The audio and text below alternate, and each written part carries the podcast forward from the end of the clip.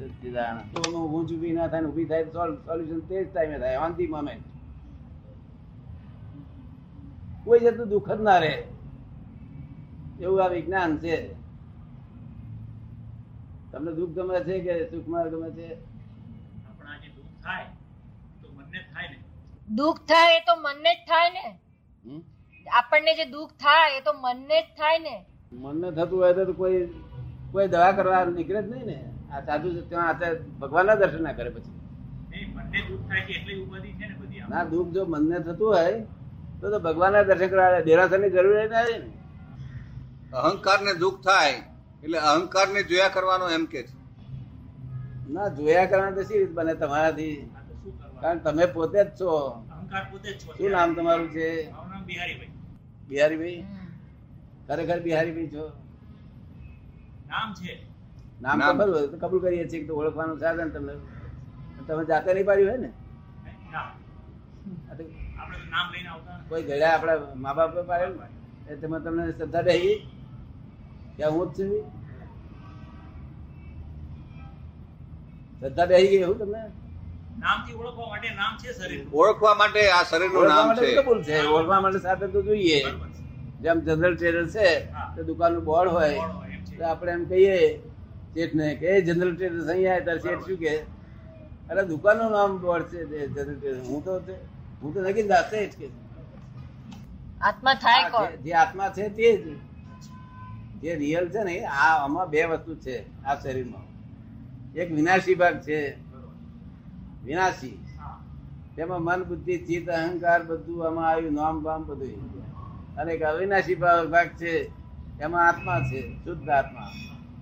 એટલે તમે અવિનાશી છો? તો એમાં કાલે રિયલાઇઝ કરીને આવો અહીંયા ઘરે. પછી હું તમને બીજી આજ્ઞાઓ આપી દઉં એટલે મટી જાય છે બધું. કરવું છે? બધા કંટાળ બંટાળો આવે છે? ના, કંટાળો. ચિંતા ચિંતા એમને કહે કે આત્માને જુદો પાડવા માટે આ જે પણ કઈ સાધના કરવાની તો તે સાધના મન અને અહંકાર જ કરશે ને? બીજું કોણ કરશે? પછી? બરોબર. એટલે આ એમનો પ્રશ્ન છે. નહીં બરોબર છે. બરોબર? બરોબર છે. બરોબર છે અહંકાર જ કરે. એમાં ધારો કે અત્યારે જે આપણી બધી જૂની સાધનાઓ છે? જે મંદિરમાં જવું જપ કરવો ગુરુની પૂજા કરવી એ બધું એ પ્રમાણે થાય છે કારણ કે એને શું છે? અત્યારે બે મત ઘણા લોકો કહે છે કે આત્મા તો આમ છે એનાથી છે, કઈ કરવાનું રહેતું નથી. એવા ઘણા લોકો જુદા જુદા પ્રચાર કરે છે કે જે થાય છે, જોયા કરો. ધારો કે જેમાં આપણે બાળકો કહીએ છીએ કે જે થાય, જોયા કરો. એ પ્રમાણે શરીરની અંદર પણ જે પ્રત્યાઘાત ચાલી રહ્યા છે, કોઈ કોઈને મારે કે કોઈની જે આજે સુખ દુઃખ છે, એ પ્રત્યાઘાત અંદરના છે. બિલાડી દાખલો આપ્યો. બિલાડીની અંદર એ બહારનો દાખલો છે. તો આપણી અંદર બિલાડી અંદર એ ચાલુ જ હોય છે. તો એ આપણે જોયા કરવાની કે એને દબાવવાની કે દૂર કરવાની? એ સવાલ મારો દબાઈ દેજો એકદમ વે થઈ જશે? પાછું આવશે. પાછો આવશે. અરે દબાવનાર ને ધક્કો મારી કહેવાય મેગી દે. ખાલી જોયા જ કરવાનું જેમ મેં તો બધા કેટલા બહાર હું આ. કે એને આપણે ખાલી જોયા જ કરો જેવું આપણે બહાર ઉંદર બિલાડી ની જોઈએ તો- છે. એ તો એવું છે ને. જેના ક્રોધ માન માયા ગયા છે એવા જ્ઞાની પુરુષ જેનામાં વીકનેસ નથી તેમની કૃપા લેવી પડે. શું કરવું પડે? તો એ છુટકારો થાય ને છુટકારો ના થાય. નહીં તો લોકો છુટકારો થઈને બે નિરાતે. એટલે તમે અહીં આવશો એટલે કૃપા ઉતરી જશે ખરો અને કામ થઈ જશે અહીં આવતા રહેજો? એ કે છે, આપે કહ્યું ને હિન્દુસ્તાનના લોકોને આ કામ લાગે એવું નથી. એટલે એમને એમ એમનું કેવું એમ છે કે જો આ સહજ રીતે આપણને જો ના થઈ શકે તો પછી કઈ કડક સાધનાની જરૂર હોય તો હિન્દુસ્તાનના લોકો પામી શકે.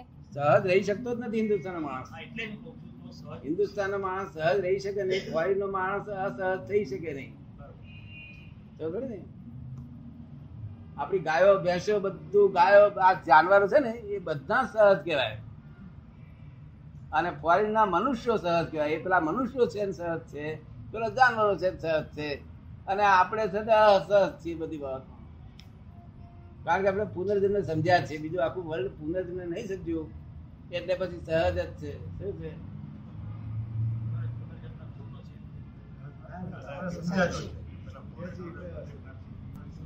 એટલે કડક સાધના આપણે એટલા માટે કરવાની આપણે અસહજ છીએ એટલે? કડક ને સહજ એવું વસ્તુ જ નથી વસ્તુમાં તો આપણે આ પુનર્જન્મ કરે છે કોણ? અને પુનર્જન્મ ભોગવે છે કોણ એની તપાસ કરવાની છે. શું છે? વિચાર માર્ગે. અને તે તપાસ કરી રહ્યા હોય ત્યાં આગળ જે કરેલું હોય બેઠા હોય એમને કહેવાનું કે તમારે સાહેબ કરી રહ્યા હોય તો તમારી પાસે આવીને કઈ લાભ ઉઠાવું. અને કરી ના હોય તો મને કહી દો તો હું બીજી દુકાને ચાલે જઉં. કેટલી દુકાનો હોય છે? ઘણી છે હિન્દુસ્તાન. દુકાનો બહુ તો આપણા દુકાનમાં જ વખત બગડે ચોખ્ખું કહી દે મને તમારી દુકાને તમારે થાય એવું હોય તો હું બેસી રહું નહીં મારો પાર નહીં આવે. આ દુકાને દુકાને જે રખડવાનું થાય એ પણ એક પૂતગલનો જ ધર્મ છે. દુકાને દુકાને જે રખડવાનું થાય છે એ પણ એક પૂતગલનો જ ધર્મ છે એમ પૂછે છે. પૂતગલનો ધર્મ નથી. એ અહંકારનો ધર્મ છે અહંકારનો. અહંકારનો ધર્મ છે ભોગવે છે એટલે આ પુનર્જન્મ ના બંધન કર્મ ગણવાના ને. એટલે આ પુનર્જન્મના હિસાબે કર્મના બંધન જ ગણવાના ને? બંધન થયા જ કરવાનું. રાત્રે ઊંઘે નહીં તોય બંધન થયા કરો. આનું કારણ છે તમે તો એમ જ કહો હું બિહારી જ છું ને. બિહારી નામ છે ને? હું બિહારી છું કે તમારી આરોપિત ભાવ છે. કેવો છે? કલ્પિત ભાવ. જો તમે જો મૂળ જે છો, એ તમારા મૂળમાં રહો, તો તમને બંધન છે નહીં. અને આ કલ્પિત ભાવમાં છો ત્યાં સુધી કર્મનું બંધન થાય છે. જેમ અહીંયા આગળ એક ઇન્દિરા જે દેખવડી બઈ હોય, તે એવો સાડી પહેરીને બહાર નીકળે અને બે ચાર પાંચ માણસો લઈને અને બનાવટ કરી કરી કરીને આજુબાજુનો બનાવટ કરીને પૈસા પડાવવા જાય, તો પછી જેવાથી પકડાય ત્યારે એવી રીતે આ ગુનો થયેલો છે. બીજું કોઈ નહીં. તો આ વર્લ્ડ શું છે? કોણે બનાવ્યું? એ બધા વિચાર ઊભા થયેલા કઈ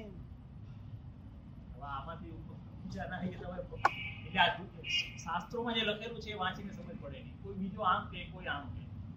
એ સાયન્ટિફિક સર્કમસ્ટેન્શિયલ એવિડન્સથી થયું. તો એની એ કઈ રીતે થયું? એની પાછળ કઈ નેચરલ કુદરતનો કાયદો ખરો? આ જે સાયન્ટિફિક સર્કમસ્ટેન્શિયલ એવિડન્સથી બધું થયું થયું ગયું. તો એની પાછળ કઈ કુદરતનો કાયદો ખરો?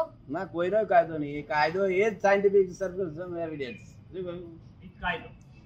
આ તમે મને ભેગા થયા ને આપણે અજ્ઞાનતા શું કહીએ છીએ કે હું છતાં સત્યમ ગયો હતો ને દાદા ભગવાન મળ્યો હતો. એટલે આટલામાં પતાવી દઈએ છીએ ના પણ મને જો વિવરણ કરવામાં આવે તો કેટલા બધા સંયોગો ભેગા થાય તો મને થઈ શકો ભલી શકો છો. કેટલા બધા સંયોગો તમે તો ઉપર ઉપરની વાતો કરો કે હાડા પાંચે ગયો ને એ બધી ઉપર ઉપરની બે પાંચ વાતો કરો એમાં બીજા કેટલા બધા સંયોગ ભેગા થાય ત્યારે તમે મને મળી શકો. તો થોડી ને? અને તે આ ડિગ્રી પર બેસી શકો. તમે નહીં તો આ ડિગ્રી પર બેઠા હોય. કેટલા સંયોગો ભેગા થાય ત્યારે ડિગ્રી બેસવું બેસવું બધું ભેગું થાય. એટલે સાયન્ટિફિક ગુહ્ય સંયોગો છે. કેવા છે? એ કે છે કે દરેક વસ્તુ પૂર્વ નિશ્ચિત છે જે કહેવામાં આવે છે ડેસ્ટિન એવરીથિંગ ઇઝ ડેસ્ટિન પૂર્વ નિશ્ચિત છે. બધું જ. એ વાત સાચી એમ. નિશ્ચિત છે આપણે નિશ્ચિત કહેતા હોય ને તેને કઈ ઉઘાડી નાખે રસ્તા પર કેમ ચાલતા નથી? પૂર્વ નિશ્ચિત હોય તો બધું ઉઘાડી નાખે બંધ વાગે ચાલવાનું શું વાંધો છે. તો તો પછી એ ના આવ્યું કે પૂર્વ નિશ્ચિતની વાત ના આવી. ના આ બધા પૂર્વ નિશ્ચિત કે છે તો એમને કઈ બંધ નાખે ચાલો કઈ. એ વાત સાચી છે આર્ગ્યુમેન્ટ થઈ શકે છે આપની વાત સાચી છે, આ પ્રમાણે આર્ગ્યુમેન્ટ થઈ શકે ના એટલે બધું ગલત વાતો છે બધી. શું છે? સમજ્યા વગરની વાત છે. સમજીને વાત કરવી જોઈએ. એક્ઝેક્ટ સાયન્ટિફિક હોવી જોઈએ કે ક્યારેય પણ એને પર જેકો ના મારી શકાય. શું કહ્યું આ ઠોકા ઠોક પેલા એના ગુરુ એને કહ્યું, એના ગુરુ એને કહ્યું, બધું પરંપરાની વાતો ખાલી ગપ્પા મારવા, તેથી બધા હિન્દુ સાહેબ દર્શાવી થઈ ગઈ છે.